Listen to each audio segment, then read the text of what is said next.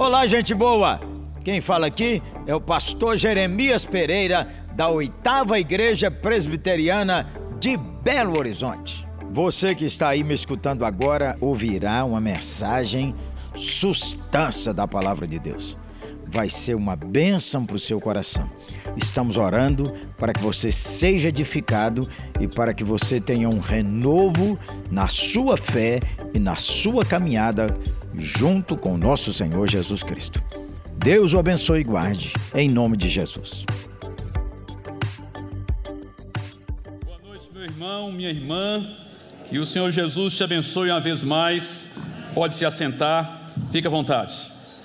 Uma alegria e privilégio estar mais uma vez aqui em casa, na oitava, e poder compartilhar com vocês a palavra de Deus. Abra sua Bíblia comigo, por favor, na carta do apóstolo Paulo aos irmãos de Corinto, 1 Coríntios, capítulo 15. Nesse tempo de tantas crises, e de tanto de desespero e falta de esperança, e tantas notícias ruins, gostaria de trazer-lhes uma palavra nessa noite sobre esperança, a verdadeira esperança. Quando nós vamos em Atos dos Apóstolos, no capítulo 17 e capítulo 18, não abra lá, abra em 1 Coríntios 15. Lá nós temos a viagem missionária de Paulo, quando usado pelo Espírito Santo, ele plantou uma igreja no norte da Grécia. O norte da Grécia era uma província chamada Macedônia. A capital dessa província era Tessalônica. Em Atos 17, Paulo está ali e diz o texto que por três sábados, portanto três semanas, ele prega o evangelho em Tessalônica e uma igreja nasce ali pela graça de Deus. Paulo segue em viagem missionária e vai agora então para Bereia, Atenas e chega no sul da Grécia, capítulo 18 de Atos. O sul da Grécia era uma província chamada Acaia. A capital dessa província era Corinto. Então nós tínhamos duas grandes capitais, cidades estratégicas na Grécia da época do apóstolo Paulo. Ao norte Tessalônica, ao sul Corinto. Paulo não apenas é usado por Deus para plantar igrejas nessas duas cidades, como também ele depois escreve cartas para os irmãos dessas cidades, que se tornam livros das Sagradas Escrituras. Mas há um disparate em da relação dessas duas igrejas, na comparação das duas. Quando Paulo escreve para os irmãos de Tessalônica, em 1 Coríntios, 1 Tessalônica, aliás, ele afirma que aquela igreja havia se tornado a igreja modelo. Os crentes de Tessalônica eram crentes modelos. E o texto diz: não apenas para Tessalônica e toda a província da Macedônia, mas também para toda a região da Acaia. Ou seja, os crentes do norte, onde Paulo tinha passado três semanas, haviam se tornado crentes modelo para toda a região da Grécia, para toda a nação grega. Quando Paulo escreve para os irmãos de Corinto, a capital do sul da Grécia, ele diz que aqueles irmãos eram imaturos da fé. Eram crianças espirituais que não tinham condições de se alimentar com alimento sólido e precisava de leite. É interessante ver esse contraste, porque ali em Corinto, diz o texto em Atos 17 ou Atos 18, que Paulo passou 18 meses. Ele passou 18 meses evangelizando, discipulando pessoas, treinando e pre preparando presbíteros, líderes da igreja. Dois anos depois, na mesma época, quase na mesma época, os de Tessalônica, onde ele pouco investiu, eram crentes modelo, e os de Corinto, onde ele muito investiu, eram crentes imaturos. Quando olhamos então essas duas igrejas e texto, os textos que temos sobre elas, e comparamos com a cultura grega daquela época, algo fica notório. A igreja de Tessalônica, do norte, era uma igreja que ah, influenciava a sua sociedade, era uma igreja que gerava forte impacto sobre a cultura da sua época.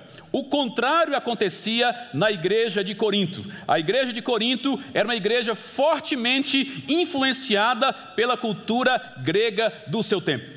Os gregos daquela época eram marcados pelo individualismo. A cultura grega dava muito valor à liberdade. O ideal grego de liberdade levava, no final do dia, as pessoas a serem fortemente individualistas, valorizando a pessoa acima do grupo. Os gregos eram voltados para o indivíduo e por isso eles tinham dificuldade para se unir. Quem aqui já assistiu os filmes Os 300, por exemplo, vai lembrar das rixas que haviam entre a Esparta, Atenas, Corinto, Bereia e assim por diante. Aquelas cidades não eram cidades aliadas, eles só se aliavam no intuito da guerra. Passava a guerra, eram cidades rivais, eram cidades que tinham rixas entre si. E as pessoas, as famílias, também eram marcadas por rixas por causa do forte ideal de liberdade que levava ao individualismo e resultava em relacionamentos rixosos. Olhamos para a igreja de Corinto e lá está a influência do individualismo grego na igreja de Corinto. Lá estão os irmãos que levam um ao outro no tribunal dos incrédulos, que julga, que briga na justiça um crente contra o outro. Lá estão os irmãos que formam grupinhos dizendo eu sou de Paulo, eu sou de Pedro, eu sou de Apolo, eu sou de Cristo. Divisões internas na igreja, porque aquela era uma igreja influenciada, fortemente influenciada pela cultura do seu tempo. Esse ideal de liberdade do grego ah, levava as pessoas também ao que chamamos de igualitarismo, igualitarismo extremado. O igualitarismo é a ideia, do ponto positivo, de que todos são iguais e a palavra de Deus nos mostra que realmente somos todos iguais em dignidade diante de Deus. Porém, levando essa ideia da, da, da, da igualdade ao extremo, o resultado é uma reação contrária a qualquer tipo de liderança. Começa no casamento, onde não se concebe a ideia do marido ser o líder da esposa. Passa para os relacionamentos de pais e filhos, onde o pai não tem autoridade sobre os seus filhos. Reflete no relacionamento, no contexto educacional, onde o professor não tem autoridade sobre o aluno. Vai para a rua, onde um policial militar, onde ah, os militares, de modo geral, não são autoridades sobre o cidadão comum, o cidadão civil.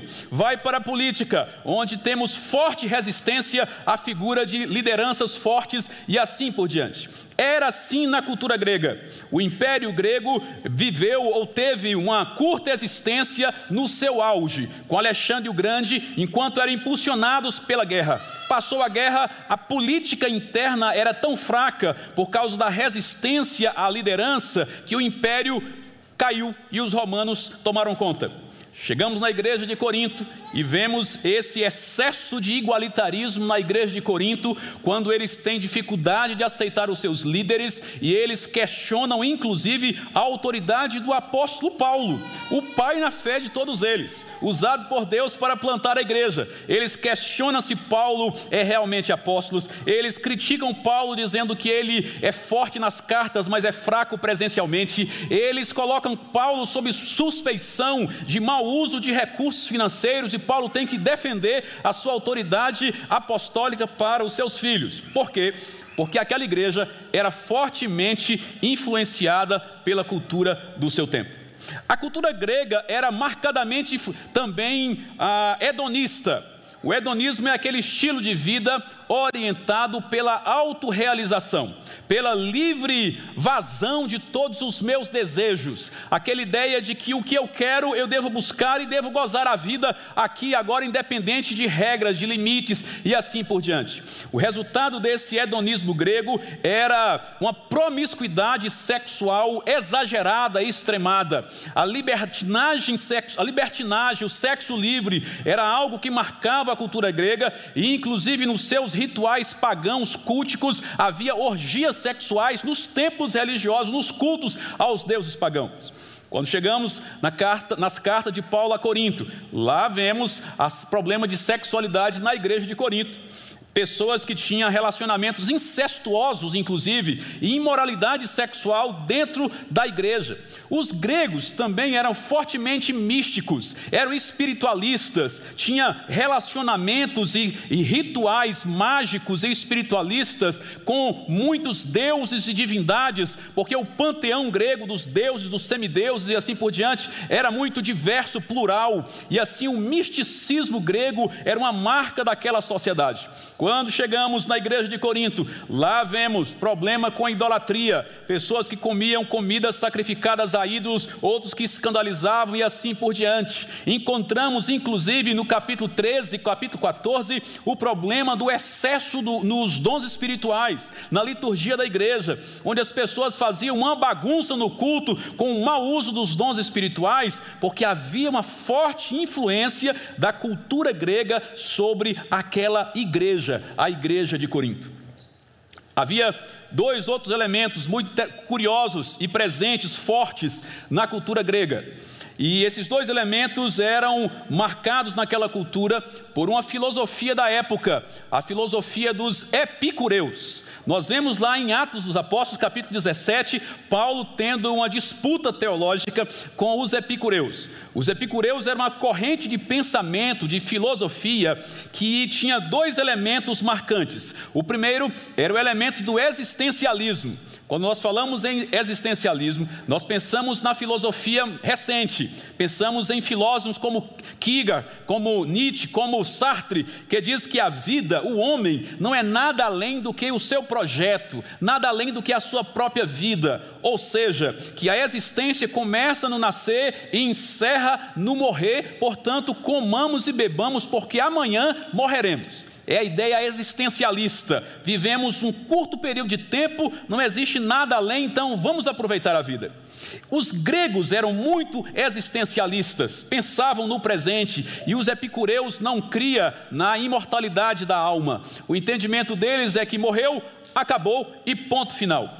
Era como os saduceus entre os judeus. Os judeus tinham os fariseus e os saduceus, e os fariseus criam na ressurreição, enquanto os saduceus não criam. Era o caso dos epicureus gregos. E porque eles pensavam que a vida é limitada a esse curto período de tempo do nascer ao viver, além de serem existencialistas, portanto focados no presente, eles também eram utilitaristas.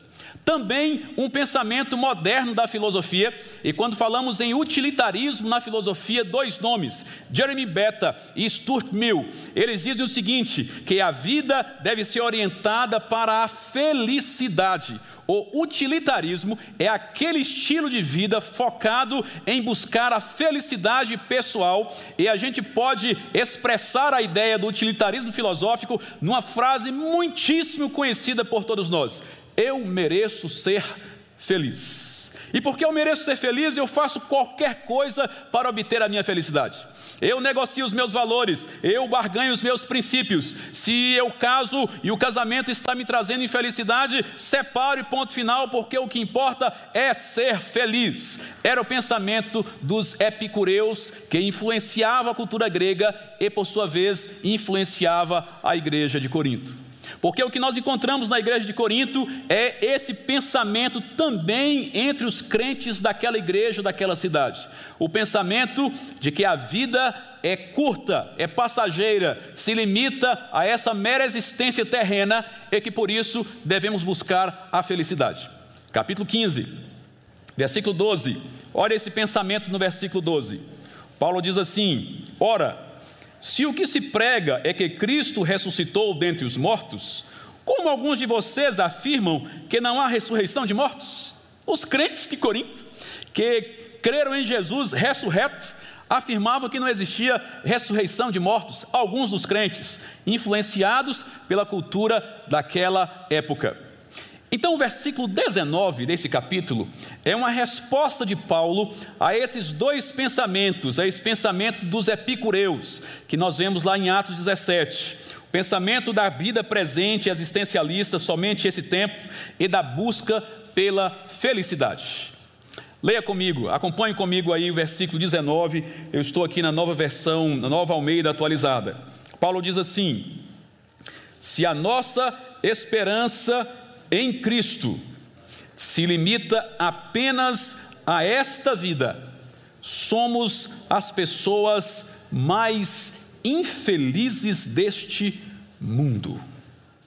Se a nossa esperança em Cristo se limita apenas a esta vida, somos as pessoas mais infelizes deste mundo.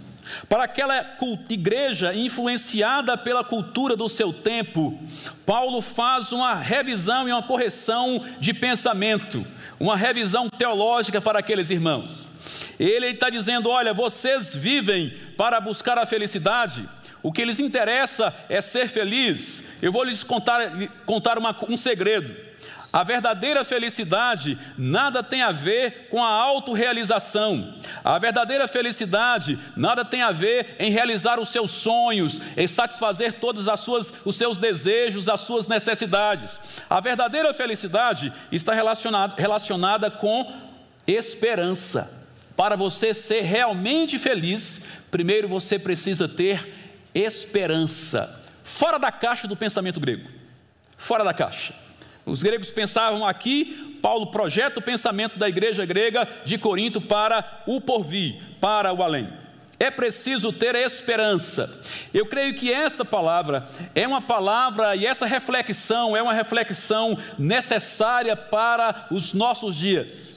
Porque às vezes, assim como os irmãos de Corinto, nós somos fortemente influenciados pela cultura do nosso tempo, e fortemente influenciado pelo pensamento da nossa época, pela nossa sociedade, pelas ideias que são lançadas por diferentes meios, desde meio, os meios educacionais, universitários, a escola primária, a mídia, a grande mídia e assim por diante.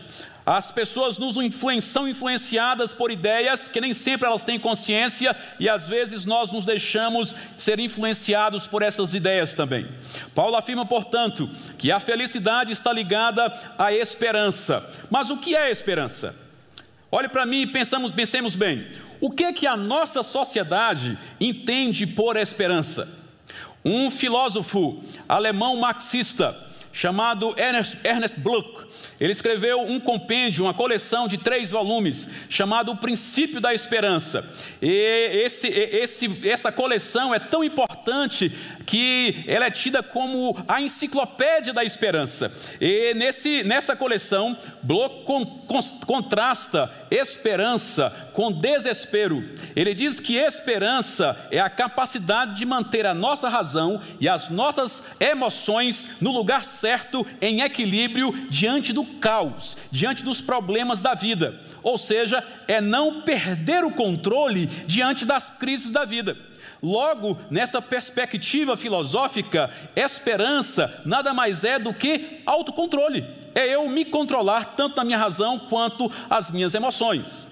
Um psicólogo norte-americano chamado Charles Snyder especialista na psicologia positiva, escreveu, escreveu, um livro chamado Psicologia da Esperança. Nesse livro, ele contrasta esperança com quatro palavras que ele chama os quatro Ds destrutivos da, das emoções, que é o D da desesperança, do desamparo, do desespero e da depressão. Ele diz que esperança é uma ideia motivacional que nos protege desses desdestrutivos, ou seja, que nos protege do desespero, da desesperança, do desamparo e da depressão. Logo, nessa perspectiva psicológica, esperança nada mais é do que automotivação. É uma motivação pessoal para proteger as minhas emoções contra pensamentos e ideias negativas. Nosso conterrâneo brasileiro Paulo Freire também escreveu sobre esperança, no seu livro Pedagogia da Esperança. E ali ele até cunhou uma nova palavra, que inclusive é muito usado pelos filósofos do nosso tempo, nas redes sociais, nas entrevistas. Né? Paulo Freire diz o seguinte: que nós precisamos ter esperança, mas não a esperança do verbo esperar.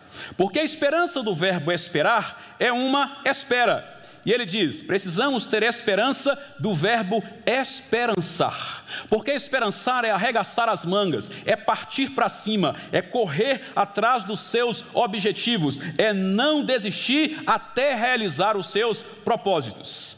Em outras palavras, na lógica de Paulo Freire, esperança não é nada mais do que autodeterminação.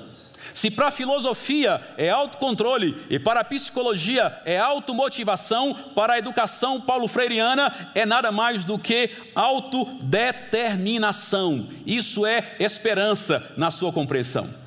Para os réis mortais como nós, no dia a dia, esperança nada mais é do que pensamento positivo. não é? Sai da filosofia e vem para o dia a dia. Esperança é torcer o dedo. Vai dar certo, vai dar certo, vai dar certo, vai dar certo. Vai os quatro dedos, os oito dedos, vai dar certo, vai dar certo, vai dar certo. Usa a perna também, não é? Para atrair o azar, atrair a sorte e afastar o azar. Pensamento positivo, no máximo otimismo. Alguns até pensam em esperança como um negócio místico, uma crença na sorte, não é? Não é essa esperança que Paulo está dizendo. Não é disso que Paulo está falando. Paulo não está falando de autodeterminação, autode, autocontrole, automotivação. Paulo não está falando de autossugestionamento e torcer os dedos. Paulo está falando de algo diferente. Esperança no ensino de Paulo não é um verbo, como Paulo Freire diz, de esperançar, de correr atrás, de autodeterminação. Esperança na teologia paulina e nas Escrituras é uma expectativa, é uma firme expectativa de que o meu amanhã aconteça o que acontecer, estará, estará seguro nas mãos do Deus Todo-Poderoso. Uma santa e firme expectativa que, independente do que acontecer, o meu seguro, o meu futuro é nas mãos do Cordeiro Jesus. E isso enche o meu coração no presente de paz. A palavra grega que ele usa para esperança é relacionada com o verbo antecipar. E nesse sentido, esperança é algo similar, de certa forma, com ansiedade. Porque o que é ansiedade? Ansiedade é antecipar sofrimento. Não é verdade? Antecipar sofrimento. Claro, tem uma boa ansiedade, estou falando da ruim. É antecipar sofrimento algo que vai acontecer amanhã, daqui uma semana, daqui um mês, eu fico antecipando para hoje e vivendo os sentimentos que é, é são para ser vividos daqui um ano, eu fico vivendo hoje, eu, eu antecipo o sofrimento para aqui e agora. Esperança também é uma antecipação, só que não é antecipar sofrimento, é antecipar paz é uma paz antecipada, a certeza de que, independente do que acontecer, o meu futuro, o meu amanhã está seguro e guardado no meu Senhor. Aquele que era, aquele que é e aquele que há de ser, louvado seja o nome do Senhor. Esperança. Paulo está dizendo: você quer ser realmente feliz?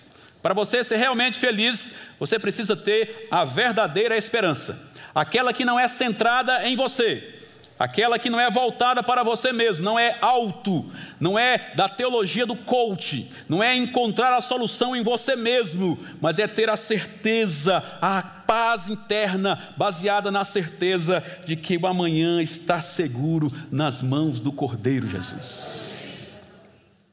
Mas ele continua: se a nossa esperança em Cristo, agora olha que interessante. É possível ter esperança e colocar esperança na coisa ou na pessoa errada, não é?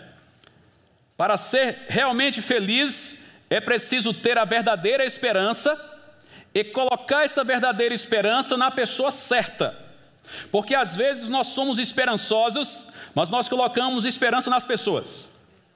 O rapaz se casa na esperança da sua jovem noiva, agora esposa, lhe fazer feliz aquele o termo de casamento que ele assina no cartório é um termo mais ou menos dizendo assim: condenado a ser infeliz, se a sua esperança for colocada na esposa. Eu caso na esperança de fazer a minha esposa feliz. Impossível. Ninguém nessa terra é capaz realmente de fazer o outro feliz. Não é possível. Às vezes nós colocamos a nossa esperança em governos, em política, às vezes colocamos nossa esperança em pessoas que têm alguma autoridade, que têm poder.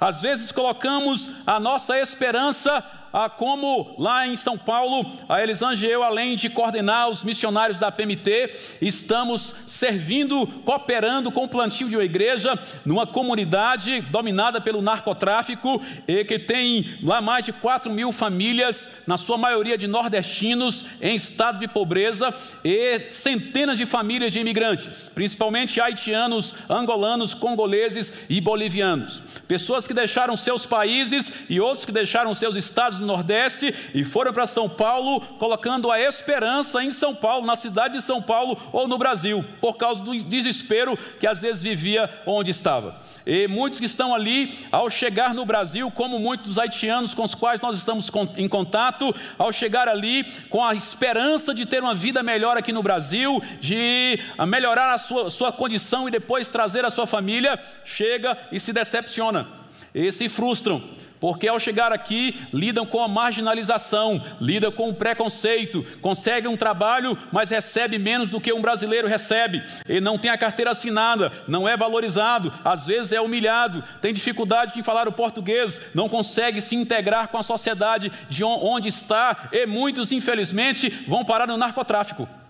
Porque a esperança estava colocada em um país que, de onde eles olhavam, diziam: bom, ali é onde está a nossa oportunidade.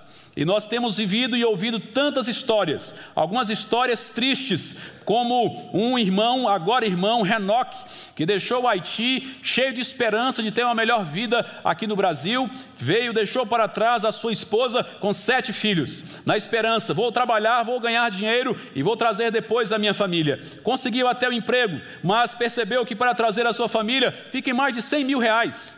São sete filhos e uma esposa, algo impossível para ele.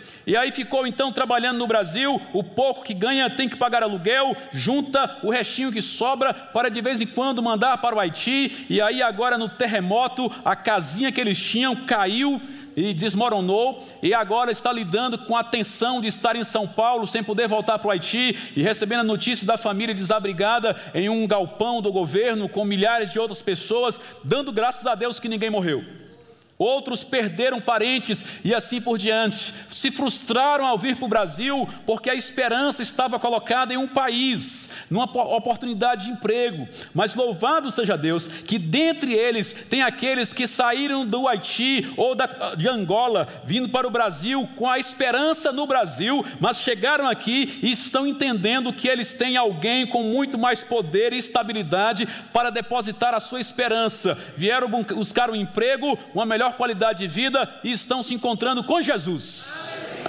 Louvado seja Deus. Inclusive, um deles, chamado Rigur, Rigor Stil, vai pronunciar o nome do homem, né? Haitiano, se entregou a Cristo, foi discipulado, está firme no Evangelho, desejou de fazer teologia, ser, ser um pastor pregador do Evangelho, porque veio em busca de esperança, colocar a sua esperança no Brasil, mas encontrou no Brasil Jesus. Não basta ter esperança, nós temos que ter esperança depositada na pessoa certa. E às vezes essa pessoa nós depositamos nas pessoas, e às vezes essa pessoa na qual nós depositamos em nós mesmos.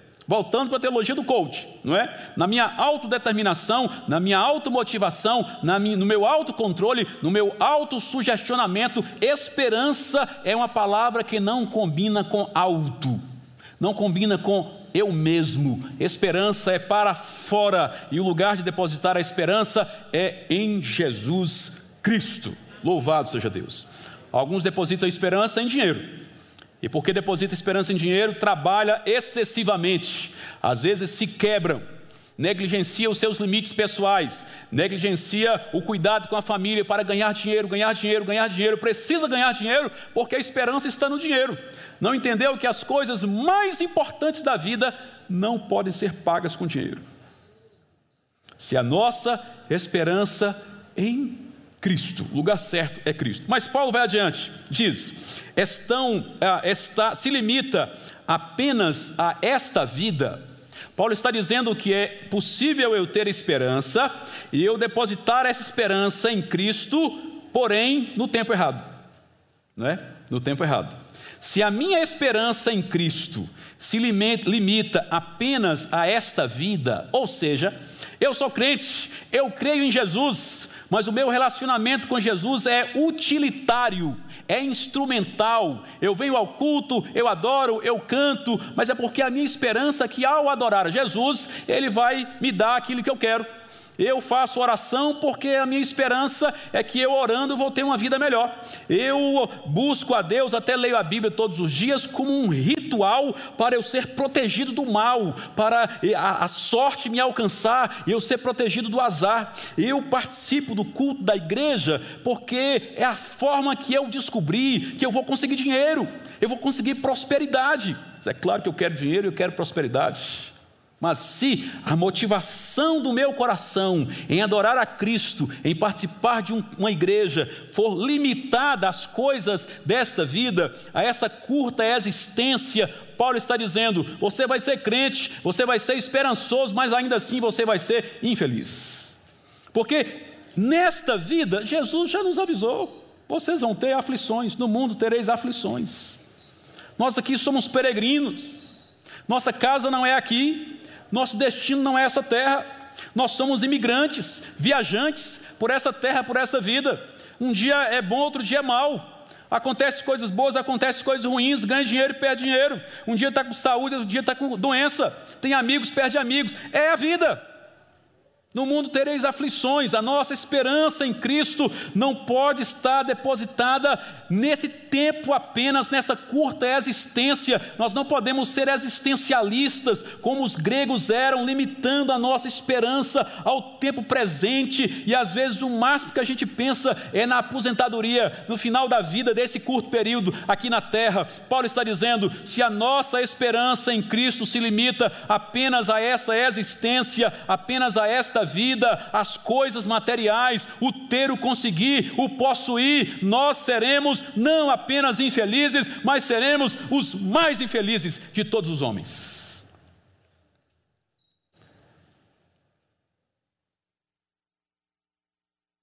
Porém, eu creio que nós podemos, entendendo esta verdadeira esperança, expectativa firme de que Cristo controla a nossa manhã depositando a nossa essa expectativa em Cristo, não em mim mesmo, não nas pessoas. E não limitando a receber e solucionar coisas desta vida, mas esperando de fato gozar a Deus eternamente na eternidade, naquele tempo onde, naquele tempo e lugar onde não haverá mais pandemia, não haverá mais crise financeira, falência, não haverá mais fofoca, crítica, não haverá mais doença, não haverá mais morte, não haverá mais pranto, não haverá mais choro, não haverá mais luto, porque o Senhor enxugará dos nossos olhos todas, toda lágrima. É lá que tem que estar o nosso coração. E eu creio que o que esse texto está dizendo é que se a nossa esperança em Cristo ela estiver limitada somente a essa vida, seremos infelizes vezes, mas nós podemos afirmar o contrário também. Se a nossa esperança em Cristo não se limita apenas a esta vida, somos as pessoas mais felizes deste mundo. Louvado seja Deus. Você quer ser feliz ainda nessa vida, mesmo com as lutas? Entenda esse princípio. Tenha esperança depositada em Cristo, não apenas para essa vida, mas especialmente para o porvir. Louvado seja Deus. Vamos orar? Obrigado, Santo Deus, pela palavra viva e poderosa que o Senhor nos deu. Por essa palavra que é a espada do Espírito que penetra o nosso coração, que discerne as intenções e propósitos da nossa alma, que nos confronta e nos consola, que nos anima e que nos direciona, mostra o caminho. Ó Deus, eu oro para que o Seu Espírito, através da Sua palavra, ajeite os nossos sentimentos, os nossos entendimentos e nos dê a verdadeira esperança, a esperança certa, para que sejamos felizes, independente das crises e das lutas pelas quais passamos. Que essa palavra do Senhor enche o nosso coração de expectativa e certeza de no amanhã estarmos com o Senhor e na eternidade vivermos infinitamente o gozo eterno com o Senhor. E que isso seja suficiente para apaziguar a nossa alma e nos dar paz. Em nome de Jesus. Amém. Muito obrigado porque você escutou essa mensagem. Que ela não seja roubada do seu coração, mas que ela dê fruto a 30, 60 e 100. Aleluia. Ah, eu quero convidar você para vir aqui à oitava Igreja Presbiteriana. De perto é muito melhor. Venha estar conosco.